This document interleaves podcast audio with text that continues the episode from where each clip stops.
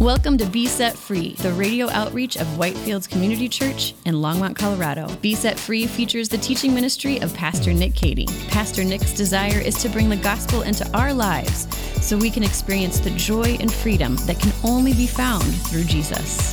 Today's message comes from our series, Jesus Is. We will be looking at the seven I am statements that Jesus made. Here's Pastor Nick. I am the true and better Israel. What Israel was called to be but failed to be, I am. That is what Jesus is saying. Now, think about what that means. Essentially, the people of Israel functioned as the gateway to God. As a people, they were, they were the gateway to God. If you wanted to be connected to God, you had to be connected to Israel. Uh, they were the ones who were called to be the stewards of the knowledge of God. They were called to administer the sacrifices and run the temple. They were the stewards of the holy scriptures. They were called to be a light to the nation and a gateway to the world so that the world could know God. And yet they failed in this calling. Rather than being outwardly focused, they became inwardly focused. Rather than being a light to the nations, they turned their backs on the nations and they became self righteous and focused on themselves. Furthermore, another way that this is true is that the people of Israel were called to be people who, unlike the other nations of the world, they were a people who obeyed and followed God. And through their obedience to God, they were to be a blessing to the nations. And yet, this too is something they continually failed in. Throughout the Old Testament, you can read, particularly in the prophets, how God rebuked Israel because of their failures to obey him. And so, by saying that he is the true vine, Jesus is saying that he is the true and greater Israel. What Israel failed to be, Jesus is. He is the gateway to God. The way to be connected to God is not by being connected to Israel, but by being connected to Jesus. You see, to understand how important that would be for the disciples to hear is really important. Remember, it's the Jewish religious leaders who are about to kill Jesus. It's the Jewish religious leaders who are then going to persecute the early Christians. They will kick them out of the synagogues. They'll excommunicate them for saying that Jesus is the Messiah. And the concern that a Jewish person would have, they would have been worried if I get kicked out of Judaism, then how can I be connected to God? And Jesus is preparing them for that by telling them, I am the true vine. The way to be connected to God is not by being connected to Israel, it's by being connected to me. And also, as the true vine, whereas the vine, Israel, failed to obey God perfectly and failed to be a blessing to the nations, Jesus is the true vine who through his perfect obedience to the Father would cause people of all nations to be blessed. We read in the book of Revelation that around the throne of God there will be people of every tribe, tongue, and nation gathered around. Why? Because of what Jesus did for them through his obedience to the Father. So the vine was a picture of Israel, but Jesus is saying, I am the true vine, the gateway to God, the one through whose obedience people of all nations will be blessed. But that's not all that Jesus is saying here as he tells us that he's the true vine. The next part of our sentence says, Jesus is the true vine who enables us to be connected to God. It says in verse 2 Every branch in me that does not bear fruit, he takes away, and every branch that does bear fruit, he prunes that it may bear more fruit. Already you are clean because of the word I have spoken to you. Abide in me, and I in you. As the branch cannot bear fruit by itself unless it abides in the vine, neither can you unless you abide in me. I am the vine, you are the branches. Whoever abides in me and I in him, he it is that bears much fruit, for apart from me, you can do nothing. By using this image of a vine and its branches, look at what Jesus is doing. He's describing a relationship of absolute dependence Absolute dependence. Think about the different ways that God illustrates the way that He relates to us. For example, we, we've looked at how God says that He is the shepherd and we are His sheep. In other places, God says that He is a father and we are His children. But this analogy is different because where the other analogies break down, this one seeks to, to fill in a gap. You see, although it would be difficult, a sheep can survive without a shepherd. A child can live without a parent, and yet a branch cannot survive without being connected to the vine. So, by describing our relationship to Him in this way, Jesus is using an illustration that describes a relationship of absolute dependence and constant connection. Remember, Jesus told His disciples that within the next 24 hours, he's going to die. He's going to the cross and then to the tomb. He's going to rise from the grave, but then he's going to ascend up into heaven. And Jesus is telling them, even though I'm going away, you can still be connected to me. Our relationship isn't going to end just because I leave here physically. In fact, in some ways, it is actually going to be closer than ever before. And he's telling them, not only can you be connected to me after I'm gone, but you need to be connected to me. You will need to depend on me in the same way that a cluster of grapes depends on the vine above it. Think about what Jesus is saying here. If Jesus is the vine and you are the branches, it means that Jesus is not just a, a supplement that you can add to your life if you want, right? He's not just a supplement to your life, He is the very source of your life. A cluster of grapes that's not connected to the vine dies. And that, Jesus is saying, that's a picture of how desperately you need Him, how much you need Him. He isn't just a supplement that you can add to your life. Rather, He must be the source of your life. And apart from Him, there is no life. Certainly, no everlasting life, but also no true and meaningful life here and now. In verses four and five, Jesus uses the word abide. In fact, he uses this word nine times in these verses in this chapter, here in chapter 15. The word abide, it means to remain or to stay connected to something or someone. By instructing his disciples and us to abide in him, Jesus is telling us that staying connected to him, it isn't something that just automatically happens. It's a choice that you make. It's something you choose to do. Abiding in Him is a choice and it involves actions. So, what do you do if you want to abide in Jesus? Well, it's not complicated, it's actually very practical. Think about it. What do you do if you want to foster or build a relationship with anybody? You talk to them, you listen to them. If they write things to you, you read those things.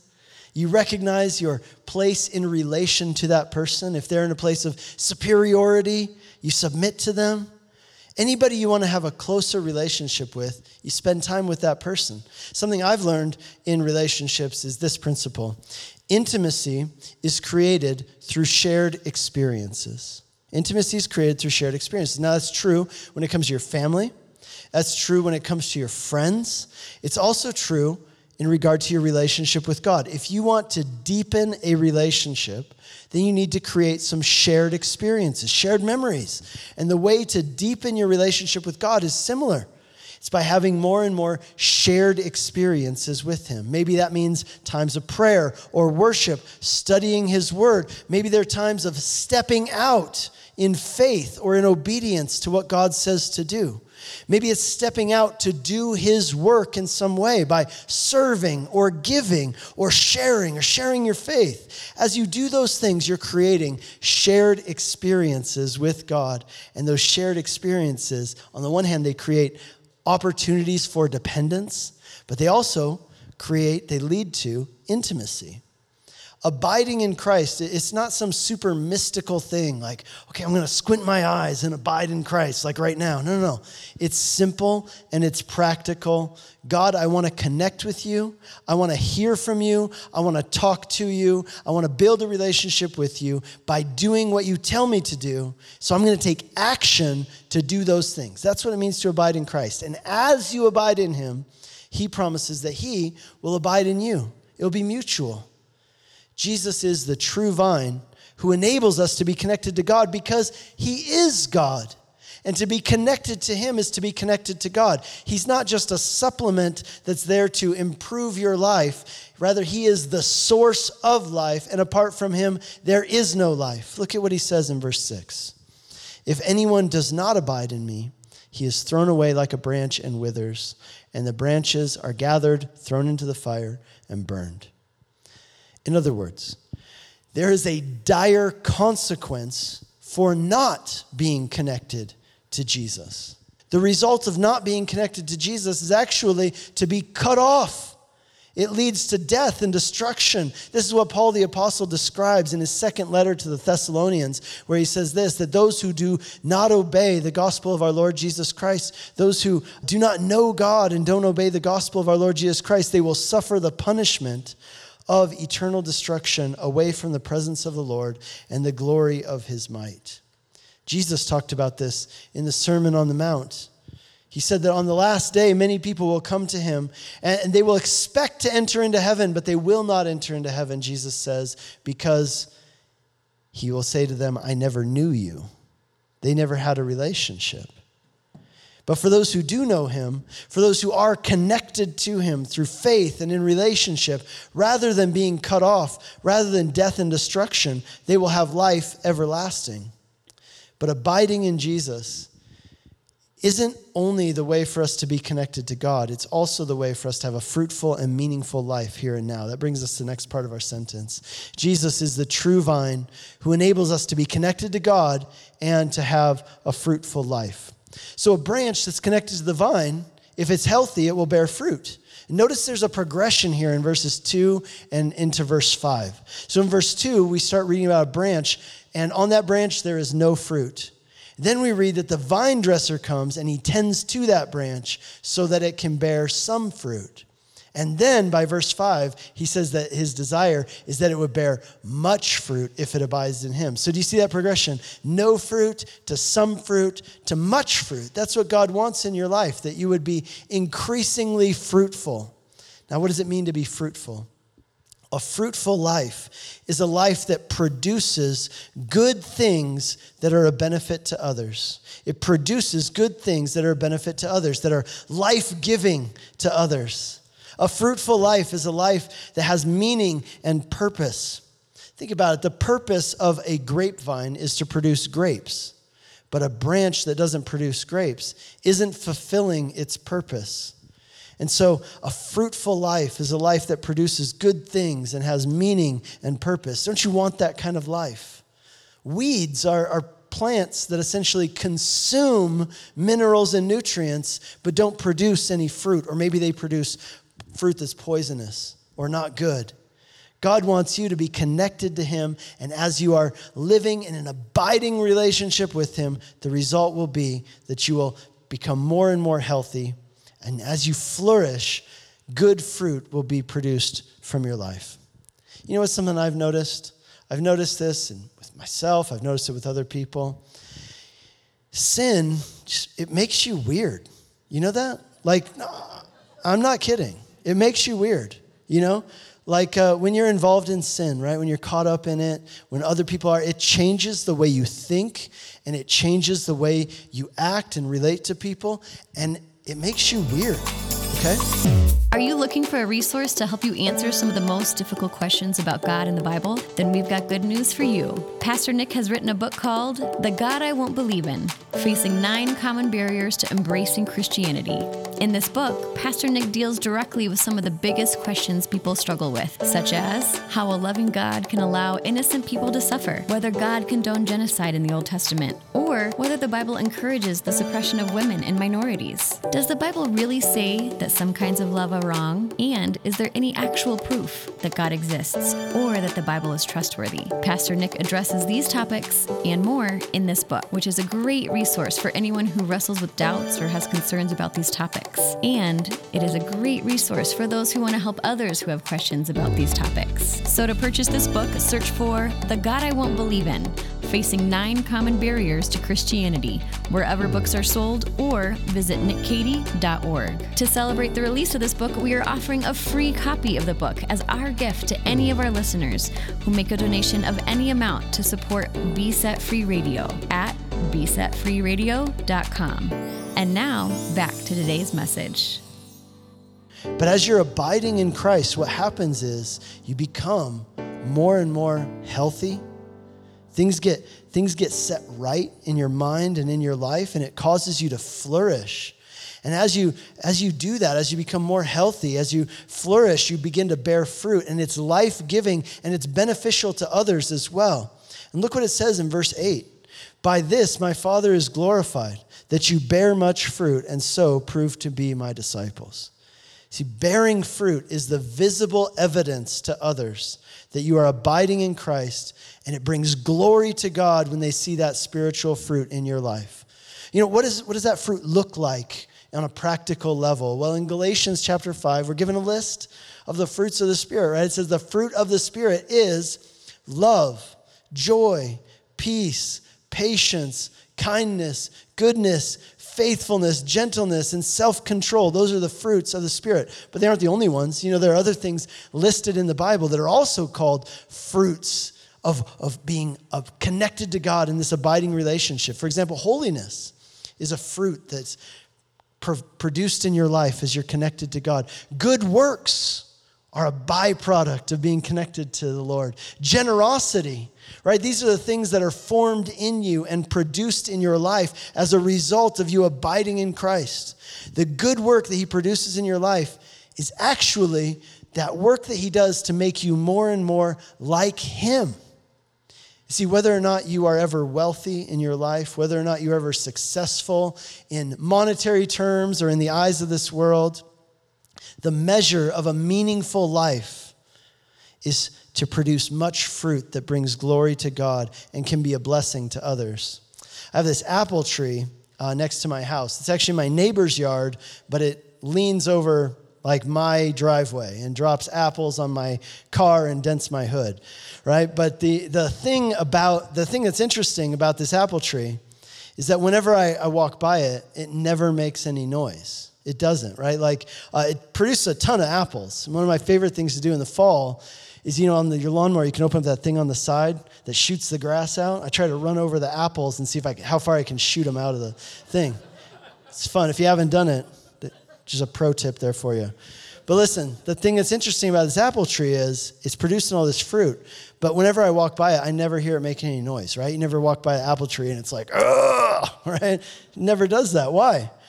Because here's the thing it's healthy, and as it's healthy, it produces this fruit, not with a ton of effort. Uh, it just produces it without striving, without struggling.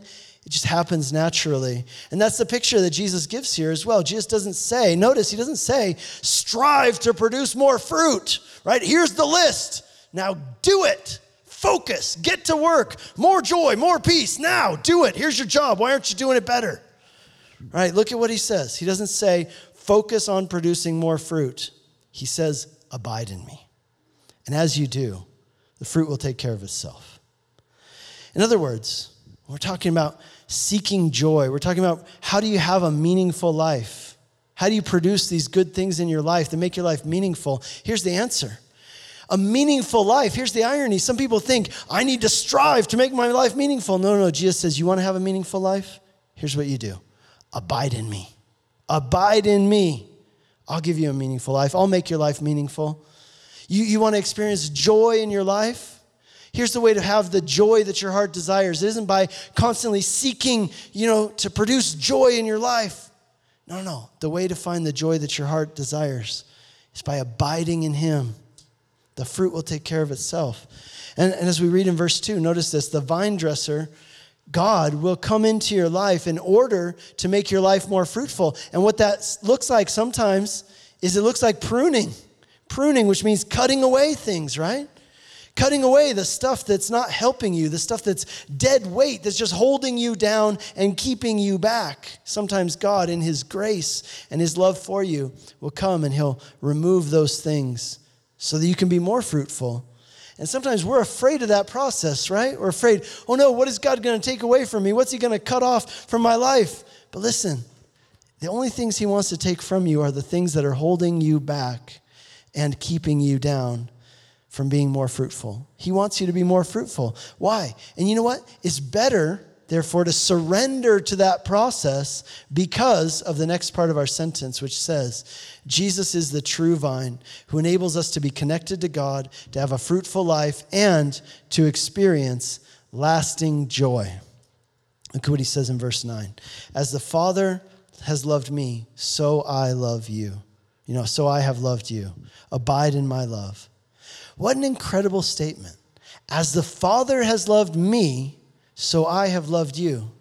Jesus could have said, like, in the same way that a mother loves her child, that's how I love you. Or, you know, uh, the, the way that a husband loves his wife, that's how I love you. And those images would have been very powerful images that would have told us how much Jesus loves us, but that's not what he said. Do you realize there's nothing greater than this, right? He says, as the Father loves the Son so I have loved you. That is the strongest form of love that exists in the entire universe. The love between the Father, Father, the God the Father and God the Son. It is personal, it is close, it is unwavering. And Jesus says, That is how much I love you. That's how much I love you. Now, abide in my love. You know, love isn't the only characteristic of Jesus. There are other characteristics. He's powerful, he's wise, he's all knowing. But Jesus doesn't say, Abide in my power. He doesn't say, Abide in my wisdom. He doesn't say, Abide in my knowledge. No, he says, Abide in my love. So, friends, what that means is the love of God is there for you, it's extended to you, but it's your choice to abide in it. Maybe you're wondering, well, what does that even mean? Like, abide in his love. That's so ambiguous, right? Like, how do I abide in his love on Monday, right? Like, how do I know if I'm doing it? How do I do that practically? Great question. And Jesus answers it directly in the very next verse, verse 10. If you keep my commandments, you will abide in my love. It's not, it's not a secret. That's how you do it. Just as I have kept my Father's commandments and I abide in his love the way to abide in Jesus' love. Here's what it means practically to do what he says. This is how Jesus, he says, this is how I express my love for the Father. And so, for you to abide in my love, Jesus says, practically speaking, it simply means this for you to do what I say. It means to surrender yourself wholly over to Him, to say, as you wish, not my will be done in my life, but your will be done in my life. That is the essence of worship is to surrender yourself over to Him. Now, let me ask you this. Think about this. This is just a little thought challenge for you. When was the last time when you chose not to do what you felt like doing or what you wanted to do, and you chose instead to do what Jesus says? See, that, that's, I'll tell you what, that's the essence of following Jesus. When you say, I want to do this, I feel like doing this, but I'm not going to, I'm going to do what Jesus says instead. It hurts a little bit when you do that, right? When you die to yourself, when you say no to yourself and instead choose to do what Jesus says. But you know what happens?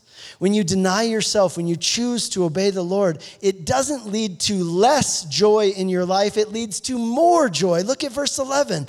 These things I have spoken to you so that my joy may be in you and your joy may be full the end result of abiding in Jesus, the end result of surrendering your life over to Him, the end result is joy.